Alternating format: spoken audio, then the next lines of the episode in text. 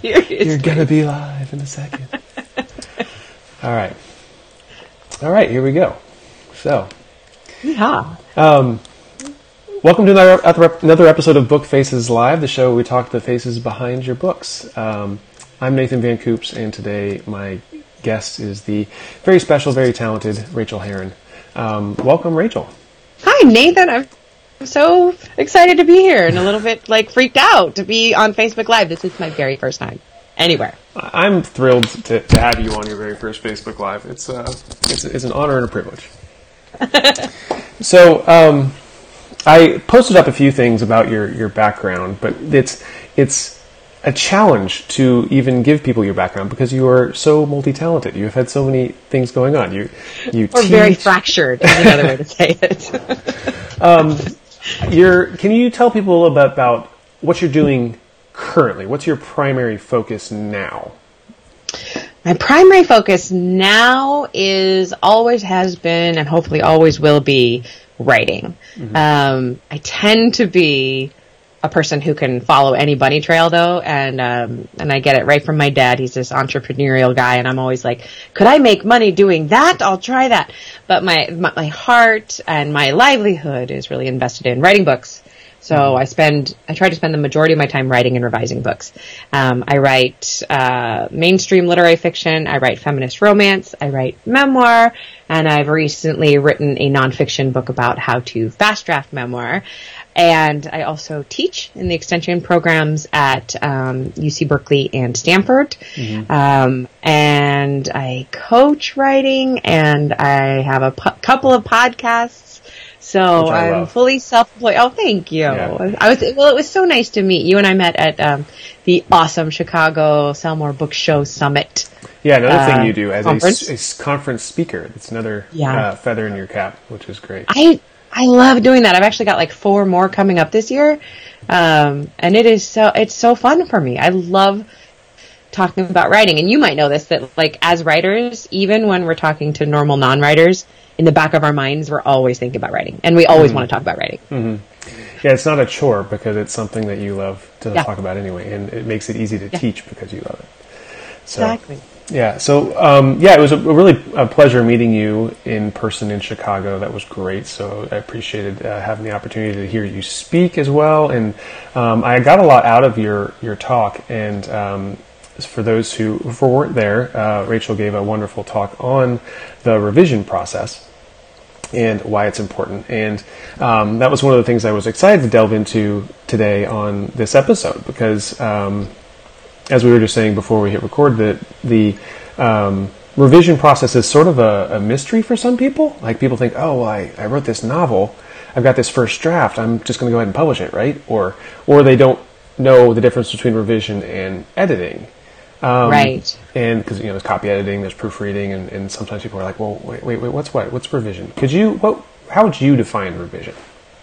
I think I spent the first 35 years of my life not knowing, not having a clue what revision was. Like, Yeah. I was one of those people, and you may have been the same, and a lot of your listeners, um, that, you know, you wrote your paper in college and you proofed it for typos, and that's all I could do. I could, if, if a, if a teacher, and, and they never did, because I was like slipped by, like they liked my work, but, um, Yeah. if they had said, you know, tear up this paper and revise it, I wouldn't have known what to do.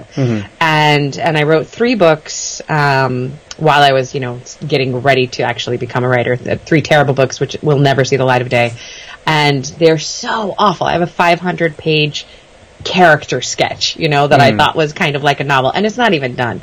Um, And the reason they're still in the drawer is because I couldn't revise. Uh, but to me, revision is learning how to take this um, real, real uh, bird's eye view, top down look at the entire structure of what you're working on, and being able to see um, not only your the the plot of your arc, but your character arcs. Um, I'm sorry, the arc of your plot, but your and your character arcs, and putting all of those things together to get the maximum value within a plot. Uh, and and sometimes that really means destroying a book. And for Yeah. those of us who are so close to our work, that's just a terrifying thing to talk about. But in the course of learning how to do it, and um, and I and I mentioned at the summit, uh, I had to do it because I failed spectacularly on my second um, uh, bought book. I, you know, I sold a three book deal to HarperCollins. Mm-hmm. My first book, I kind of write, wrote organically, and I revised it as well as I could, but it just kind of came out right. Yeah. And my second book, which was due six months later, you know, on contract. Um, I just, I just turned in a terrible book. My editor called me and said, you know, I love your writing, I love your character, I love your dialogue, um, mm-hmm. but you have no plot. Mm-hmm. And and I don't think I said this at the summit, but um, I remember saying uh, to her, "Oh my God, you know, do you think I can fix it?" And I expected her to say, "Yeah, of course you can. Sure, I'll help you." And I remember her saying real clearly, "I don't know. It's going to be a lot of heavy lifting." Ouch. Ouch. Yeah. so I had to go learn yeah. how to take a book apart. And and since I've learned, um, it's become just absolutely my favorite thing to do. I hate first drafts now because mm. revision really feels like where the magic is, where the real fun is. Yeah, which I, not everyone shares that view by, by a long shot. But um, I think that that is a, a magical, not magical, but a, a, fundamental skill to have because um, yep. you know people sometimes do become successful kind of on accident and then they yes. they did something right, but if you ask them what it was that they did right, they don't know. Like, well, this book took off. This yep. book was a great hit, and then they okay, try to try to reenact this, like you said. Yep. Uh, try to build this again. If you don't understand the, the actual pieces involved, then you know how are you going to rebuild it? Right. Um, right. So one of the things that I know when I have a book, I'm I'm one of the people who struggles with revision. I'm always super excited about it until I have to do it. And then like, like as I'm writing along in my book, I'm thinking, oh, this is this is going to be great. Once I have a whole novel, then I'll be able to look at it and think, oh, I can now see the big picture. But then once I have a whole novel, I think I look at it and think, oh no, now I've got this whole novel. How am I supposed to see it? It's now it's all there. So, what are some of your your tips for writers to take this big picture view and then start to break it down into little steps that are maybe more manageable? I have a couple things that I swear by. Um, what I really like to do, I kind of think about this while I'm writing the book, the first draft, sometimes even before I start writing the book, mm-hmm. uh, but it changes. But at the end of the book, when I have this really crappy first draft, just, you know, an entire mess on the page, um, I, I figure out what its theme is. And a theme is just like a pithy, almost, you know, a cliche, you know, is your theme, um, one of mine that I often use is family is chosen. You know, so we choose the family that we have around us. Mm-hmm. Um, another one of mine is just the mother-daughter relationship. So I'll write a little post-it. You've heard me talk about post-its. Mm-hmm. I love yeah. a post-it in the revision process. Um, and I'll write the theme on it and I'll put it on the top of my computer. So as I go into this revision, I make sure that every scene I'm working on can reflect that scene, that, that theme in some way, even if it's really, really small. Uh, it's just a touchstone to work through the book. Mm-hmm. The other thing that I think I've just seen this change people's careers basically is the very simple sentence outline. Mm. Um, a lot of us, are you a pantser or a plotter? I am a reformed pantser that is now a plotter. Oh, that's perfect. I think I think a lot of us are reformed pantsers. I am definitely a reformed pantser. Yeah. And for absolute newbies, a pantser is somebody who writes by the seat of their pants without a plan, without plotting.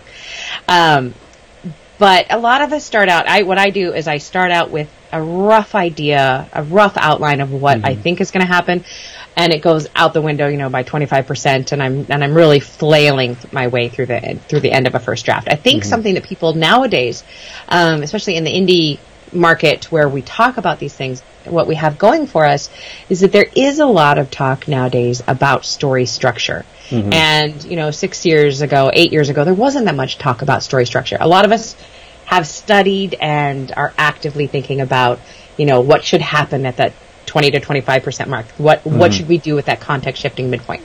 Um, no matter what kind of process you've used or learned, you could have done Story Grid or Larry Brooks or mm-hmm. the hero's journey. Mm-hmm. Um, so we have this in mind when we write, but what we write is just a bunch of crap.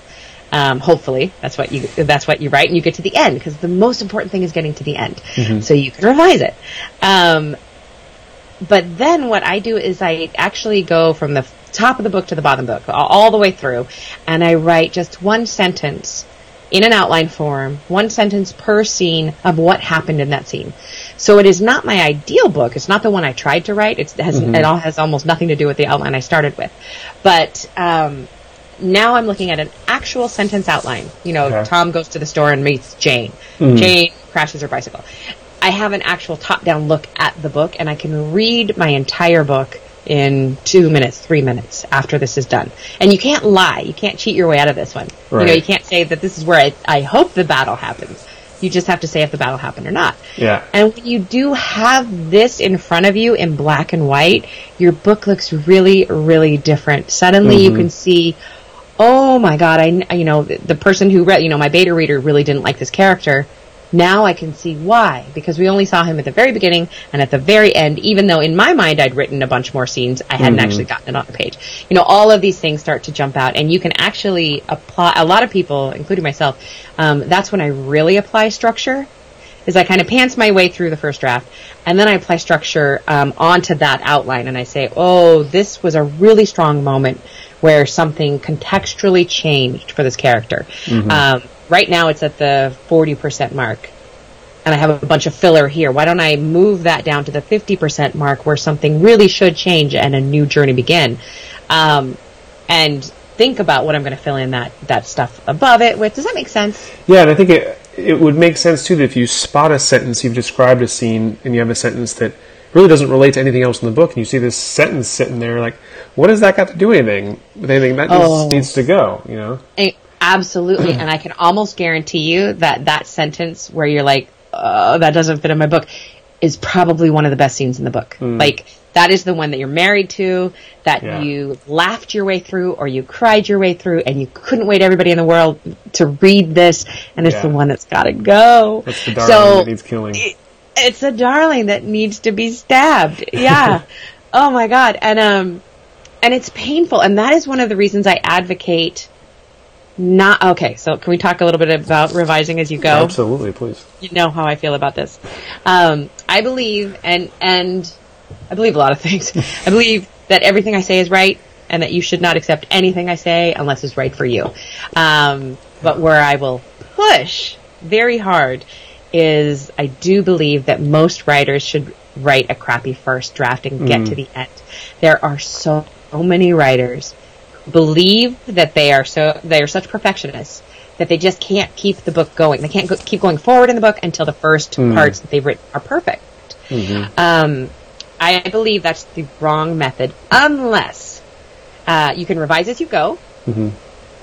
If that is your method, and the and has to be there, and you are getting books done that you are pleased with. If you are just another writer who says, I think this is my process, but I've never finished a book, or I think this is my process, but I've never finished a book I'm proud of, then that's not your process. Your process is to Yeah. fast draft your way to the end of a book and then start revising.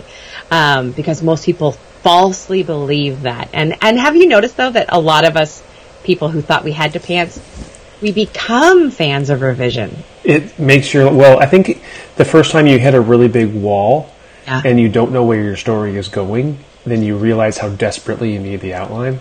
I've I've broken down partway through a book and then gone back and reread a book on I read reread Libbie Hawker's book on outlining. Yes, take off your pants. Yeah, I re- Yeah. reread Take Off Your Pants like two thirds of the way through a novel. I'm like, I just I got to start over and like and figure out what I'm doing. And I was trying to because I realized I was simultaneously trying to wrap up a series and a, a book at Oh. simultaneously. I'm like, this is this is way big. I should have outlined this. I can I can almost guarantee you that every book on structure I've ever read is when I'm about at the two thirds mark in a book and I'm panicking. Yeah. I'm like, I'm just gonna learn another one. Because you see the com- climax coming, but if it doesn't match up what you've got, you're like, what on earth? Like that's. I um. I can yeah, I can usually see the climax coming, but I never know how to fix it. Yeah. Ever. I, Someday um, I'm gonna write like that. I will say that I fall into this weird little subcategory of revisers as you go.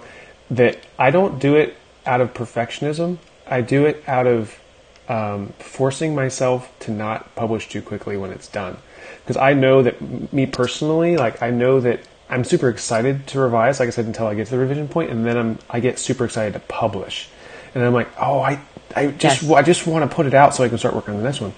And so my method of of solving that is by not writing the end yet until I've I'm most of the way revised. I'm, I'm not stalling. I'm not perfecting. I'm I'm forcing myself to revise a whole bunch just because I know that when I get to the revision stage, I'm just going to be antsy, and I need to like.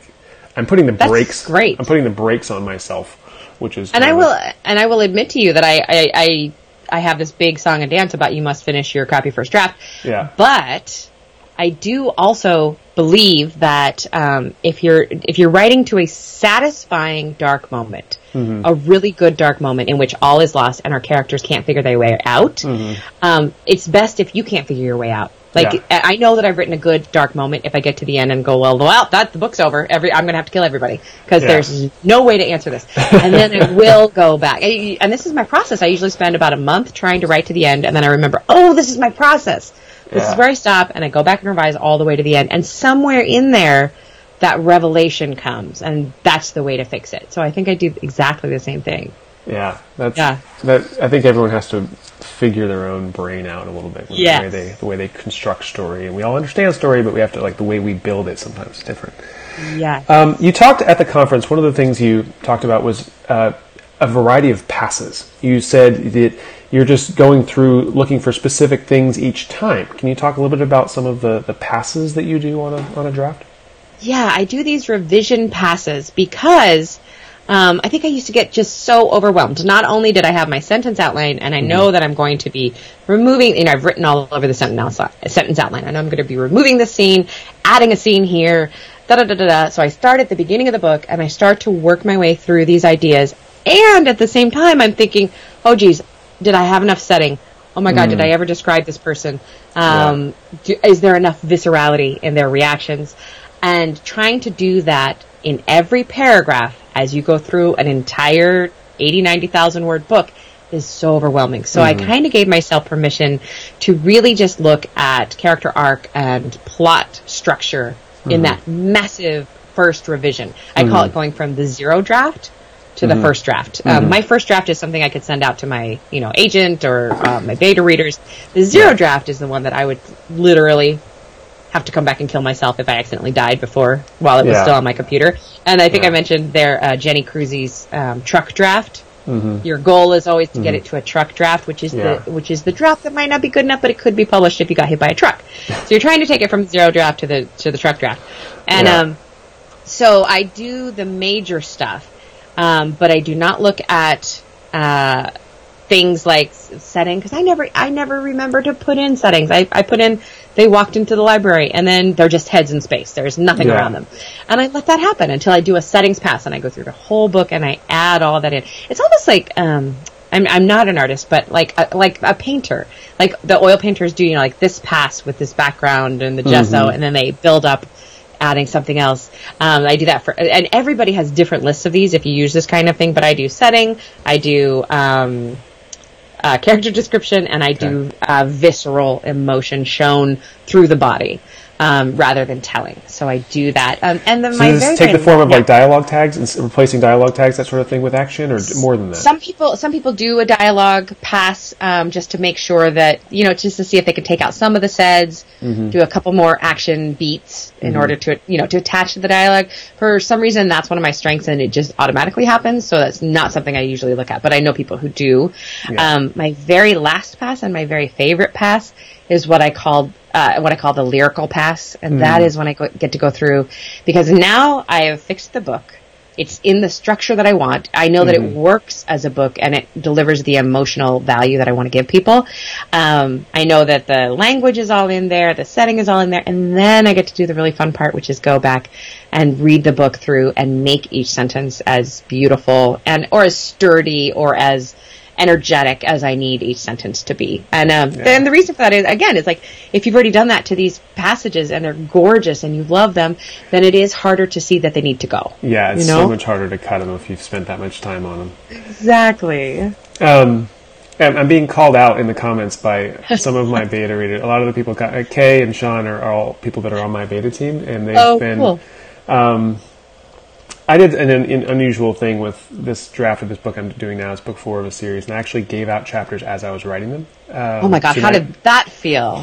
Well, I, I felt fine at first until I had to revise the first five chapters like four times. I think they saw you know multiple versions of the first five chapters um, until I figured out what I was doing. They, they literally saw this change completely until I figured out where I was going, and then wrote my way to the end, and then. Uh, but uh, Sean's calling me out for for moving up my launch already. He knows that I've I already bumped my my launch date up a little bit. Um, but, awesome. But yeah, so the, these guys are currently in the in the process. I'm, I'm right in the middle of a revision right now, so that's why this this conversation is uh, very fitting. Cool. And um, these are some of the folks who are literally reading some of my drafts right now. So that's um, that's fun. They're going to be able to What do you- pick apart my stuff. What do you find is the most difficult um, in revision, and what is the most enjoyable part of revision for you? Um, I love when pieces fit together. I think I love coming to the end and then I write time travel, so it's especially satisfying when the beginnings are affected by the ends and vice versa and people think like, "Oh, now I get why that person did that." And it was something that happened in the future that affected their past. And I get to I get to play with all these little twists, but it's very satisfying for me to to close loops. And like in any kind of That's fiction, there's- awesome. there's little loops that you have to close, and they, it has to make sense anyway, whether it's time travel or not. But um, sometimes I'll go back through, and I'll. My problem is in the beginning when I'm first writing, I'm opening all these little loops, and Yeah. then at the end, I'm like, oh, I didn't use this one or this one or this one. I've got to go and just cut that, that, that, and then it's just you know heavy use of the delete button. Um, especially on the first few chapters, just because that didn't go anywhere. That didn't go anywhere.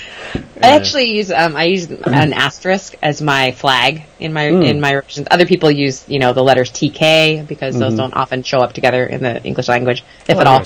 Um, Yeah. But every time I do that, when I start writing a book, I'll put an asterisk next to you know like when she leans down to pet her dog. I know the asterisk means. Does she have a dog? Does she need a dog? what am I going to do with this dog? Usually, Yeah. usually she needs a dog, but That's a good. That's a really good tip. I may have to and then you can search that. for them and then yeah because otherwise also our eyes in revision our eyes do get used to going over the same things over and over again and we don't see the problems Mm-hmm. much like when we talk about you know edit editing for typos and stuff we Mm-hmm. can't see those things Exactly. Yeah. it's impossible yeah Yeah. Well, that's really cool. why dog why dog because um i don't know because they're they're like surrounding me i literally have three almost within arm's reach that is the sum total of dogs but um they do they do turn up They end up in books all the time, right? exactly Um, we have a question from Sean. He says, Rachel, are most books written in a linear way? Uh, Nathan seems to do that, but is that common? That's a great question. Um, I would venture a guess that like 55% of books are written linearly. Um, I think it's the majority of writers write linearly, but I have known a lot of writers who don't. Uh, oh, who wrote Outlander? Diana Gabaldon. She writes like 100% out of sequence, and I, I believe she has a she has a very hard time putting her books together. Yeah, um, and she said that. And that's why it takes her five or seven years for a book because she has hundreds of thousands of words and scenes that really don't fit together at all. And then she kind of stitches them together. Um, other people know their whole book, but they go through and write the scenes that are most exciting to them at that moment. Like, I don't feel like writing about this. I'm going yeah. to write the car chase, which to me sounds really fun, but my brain doesn't work that way. And I've tried, Yeah. but when I go, if I try to go write the car chase scene and I don't know what they had for breakfast yesterday, I just, ah, can't, I can't, I get stuck. I get really stuck. Um, I had a friend who wrote really hot, um, uh, what is it when, not teleporting, but when you, when you can read each other's minds, what's that word? Telekine- not telekinesis. Yeah, telekinesis, Is exactly. telekinesis? Yeah. She, she wrote, um, telekinetic books. Telepathic. Uh, telepathic. Telepathic. Sorry, that's what, is telekinesis is lifting. Yeah. Yeah. Um, they, wrote telepathic books. They were very, very hot. Um, but, and, not but, um, and really, really beautiful. And she wrote all the sex scenes first. And that's how she got to know her characters. And I'm Hmm. Like, that would be like peeking in some windows of Yeah. people I didn't even know. but it worked for her. That's how she started. So, but I would, yeah. I think that most people write linearly. I definitely do. I think I usually have about one scene per book that I've written in advance.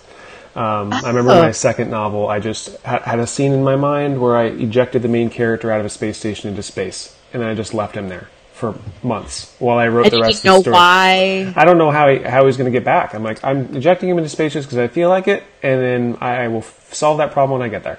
And then wrote my way to it, and then eventually came up with a solution for how to keep you know, keep that him alive. awesome though? It was when fun, when yeah. the pieces fit together, Yeah. and you know it. Yeah. Um, Kay said it takes almost that long to read Diana's books. I agree. I agree, and I also love her writing. Yeah.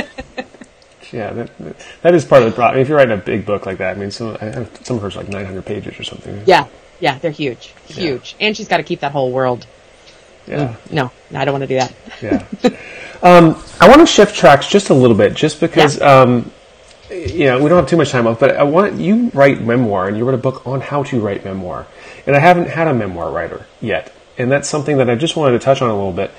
Yeah. Um, turning a life into a story, like what's what is the the key to to successfully transforming? I mean, because your life's not over when you're writing it, so there's no right. natural ending. Right. How do you distill the essence of a life story into a story? I love that you asked that because I could just talk about memoir. I, memoir is definitely my favorite genre. It's my yeah. favorite to teach. It's something I'm yeah. super, super passionate about. And the reason I like it is that normal people can do it too. Mm. Not just us crazy writers. Like normal people have crazy lives that mm-hmm. really can be made into incredible books. Mm-hmm. Um, the difference between autobiography and memoir mm-hmm. is autobiography is the story of your life. It's how you were born, where you were raised, you know, how you went through your life Quentin yeah. Crisp famously said um, an autobiography is a serialized obituary missing the last chapter. Hmm. So, but a yeah. memoir, on the other hand, is um, you can have as many as you want. You yeah. can have a 15 year old with three memoirs. Uh, you can have, there, there's something famously called the six word memoir, which is an online kind of challenge where you write your memoir in six words, um, using as its inspiration the apocryphal, uh, Hemingway six word memoir that said, um, for sale, baby shoes never worn. Yeah. There's an entire story in there. Yeah. Um, but a memoir is basically, it's, it's about a slice of time in one's life, mm-hmm. like the time you went backpacking in the Andes, um, or, um, stories in your life around a theme. Um, so mm. my memoir called A Life in Stitches is a collection of essays, uh, written about the sweaters or whatever was on my needles, uh, my knitting yeah. needles at the time as I was going through certain life events. Yeah. And the interesting thing about memoir and the thing I love to talk about is that it has the same structure as anything else. If you know story structure, mm-hmm. you apply that to memoir writing. You mm. want the inciting incident. You want the first turning point. You want that context switching midpoint. You want mm-hmm. the dark moment where everything was lost and you couldn't recover. Yeah. You want the resolution. That's how we read memoir, and it's and it's so exciting. I just love it. If you were to write a memoir, if you had mm. to write one next month, what would yours be about? Oh gosh, well, um, yeah, just we, my wife and I just had a child, so that would be a, a wonderful little chapter thing oh. to write. Um, I'm sure that always about like a, a, maternal paternal um, memoir. Yeah, I'm like I'm an auto buy. I love those kind. Um, what are some of the different subcategories of memoir that you think are, are fun? I love, to be very specific, I really like the um, recovery from a cult. A, a, cult, you yeah. know, like you know, I was I was born in a cult and I got out of it. I uh, I love um, addiction memoirs. Mm-hmm. Um, there's this one kind called the pastoral memoir, where basically two people, usually it's a couple, buy a farm in upstate New York and learn that they should never have left their banking jobs in order to start this farm. And we see the, you know, we see all of the pain and the the chickens and the. Yeah. Um, and all that, but anything, any, anything, I'll read any memoir as long as the writer is willing to go into their shame mm-hmm. and into the, their dark parts and actually look at it mm. and lift it up and show it to us. Um, if you just want to tell me about your fabulous life, we're all bored. Like yeah. nobody wants to read that. That's a, that's a that's a sports figure memoir. I don't want to read that. I want to read how people are broken, and I want to read how they fix themselves. That's what I love about memoir the most, and all fiction actually. Yeah. Uh, question. So fiction memoir is a thing. Um, there are some people writing fictional memoirs. It's a very confused line to straddle right now. Um, yeah. Michael Chabon just came out with it. They call it a fictional memoir. So there is a lot that is true and a lot that is fictional. And it's impossible to tell where those end. I find those mm. frustrating mm. Uh, because I want to be either told as much truth as I can, as they can know, mm-hmm. or I want to I want to read something made up. Yeah, I'm kind of on. I'm the same way. I would like to know that yeah. this is firmly fiction, or yeah, because you know, then you then you start wondering, you know, if you start inter- interacting with this person, or something like, that. how do you know what's yeah. what's true, what what they've made up? Although I do, I do love um, the idea of the imagined uh, actions, like you know, Big Fish, the movie Big Fish, yes, where it's just like he's it's kind of a, a story about, about this man's life exaggerated. I kind of like the idea of the that was exaggerated life. gorgeous. Yeah. Yeah. I will say that I, I really, really love that. And the, and the whole question of truth is Yeah. difficult. Um, that's one thing you have to tackle when you're doing memoir is what is truth, what is it to you, and what do you accept as truth? Will you recreate dialogue that you had when you were seven? You don't remember those words. Nobody does. Right. But, So you know, perception of The reader will accept that exactly. yeah. If you present it as truth. Yeah. Yeah, well, that's really cool. Well, I could talk to you for hours, and I I just like the sound of your voice on your podcast. I've told you that Oh. before. It's just like I feel like people that when you when you were a dispatcher, people were probably just waiting for you to call and be like, oh, oh sure, You know I'll, sure, I'll respond to that emergency. I don't even know if I've ever said this. I might have said it to Jay once, but um, on, the on the police radio late at night, they used to call me AM Love, and, and and me and this one cop would try to out sexy our voices. You know, he would Yeah. say that he was at the station, which was uh, uh, 908D, Mm-hmm. and I would say I copy, which was 904, and I just remember going 904. Had to be a lot of fun. Thank you. do, you, do you narrate your own books? I, I only narrated. Um, I've I've had lots of narrators, but I only narrated Fast Draft Your Memoir, um, which I will say was a fantastic experience. And even if you're not interested in memoir, for your listeners, everything I know about writing is basically in that book, including there's a whole chapter on revision. So Well, I will definitely check that out because, like I said, Ah. I need some. Yay. help.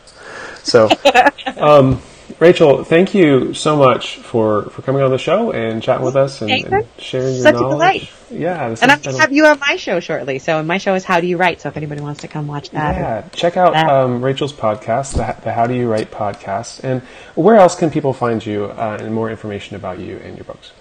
uh, rachaelherron.com. Um, and it's Rachael spelled a little bit weird, like Michael, R-I-C-H-A-E-L. I have a Patreon at patreon.com slash Rachael. And on that, I write essays, me- memoir like creative nonfiction, es- nonfiction essays about the creative life. Um, I love your and essays. um, your essays are great. thank you.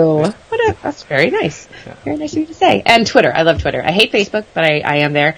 But um, Twitter, Rachael Herron. You can you can usually find me there at least three or four times a day. All right, fantastic. Nathan, yeah. it's been such a pleasure. All right, well, thanks so much, and thank you everyone for watching and for commenting. Yes. And uh, if you want to leave more comments in underneath the video, um, we will be able to respond a little bit after as well. Even if it's even if you're watching the replay, feel free to ask questions. Yes, please. Love that. So, Thanks, all right. Nathan. All right, Good thank you, delight. Rachael. All right, talk to you later. Bye.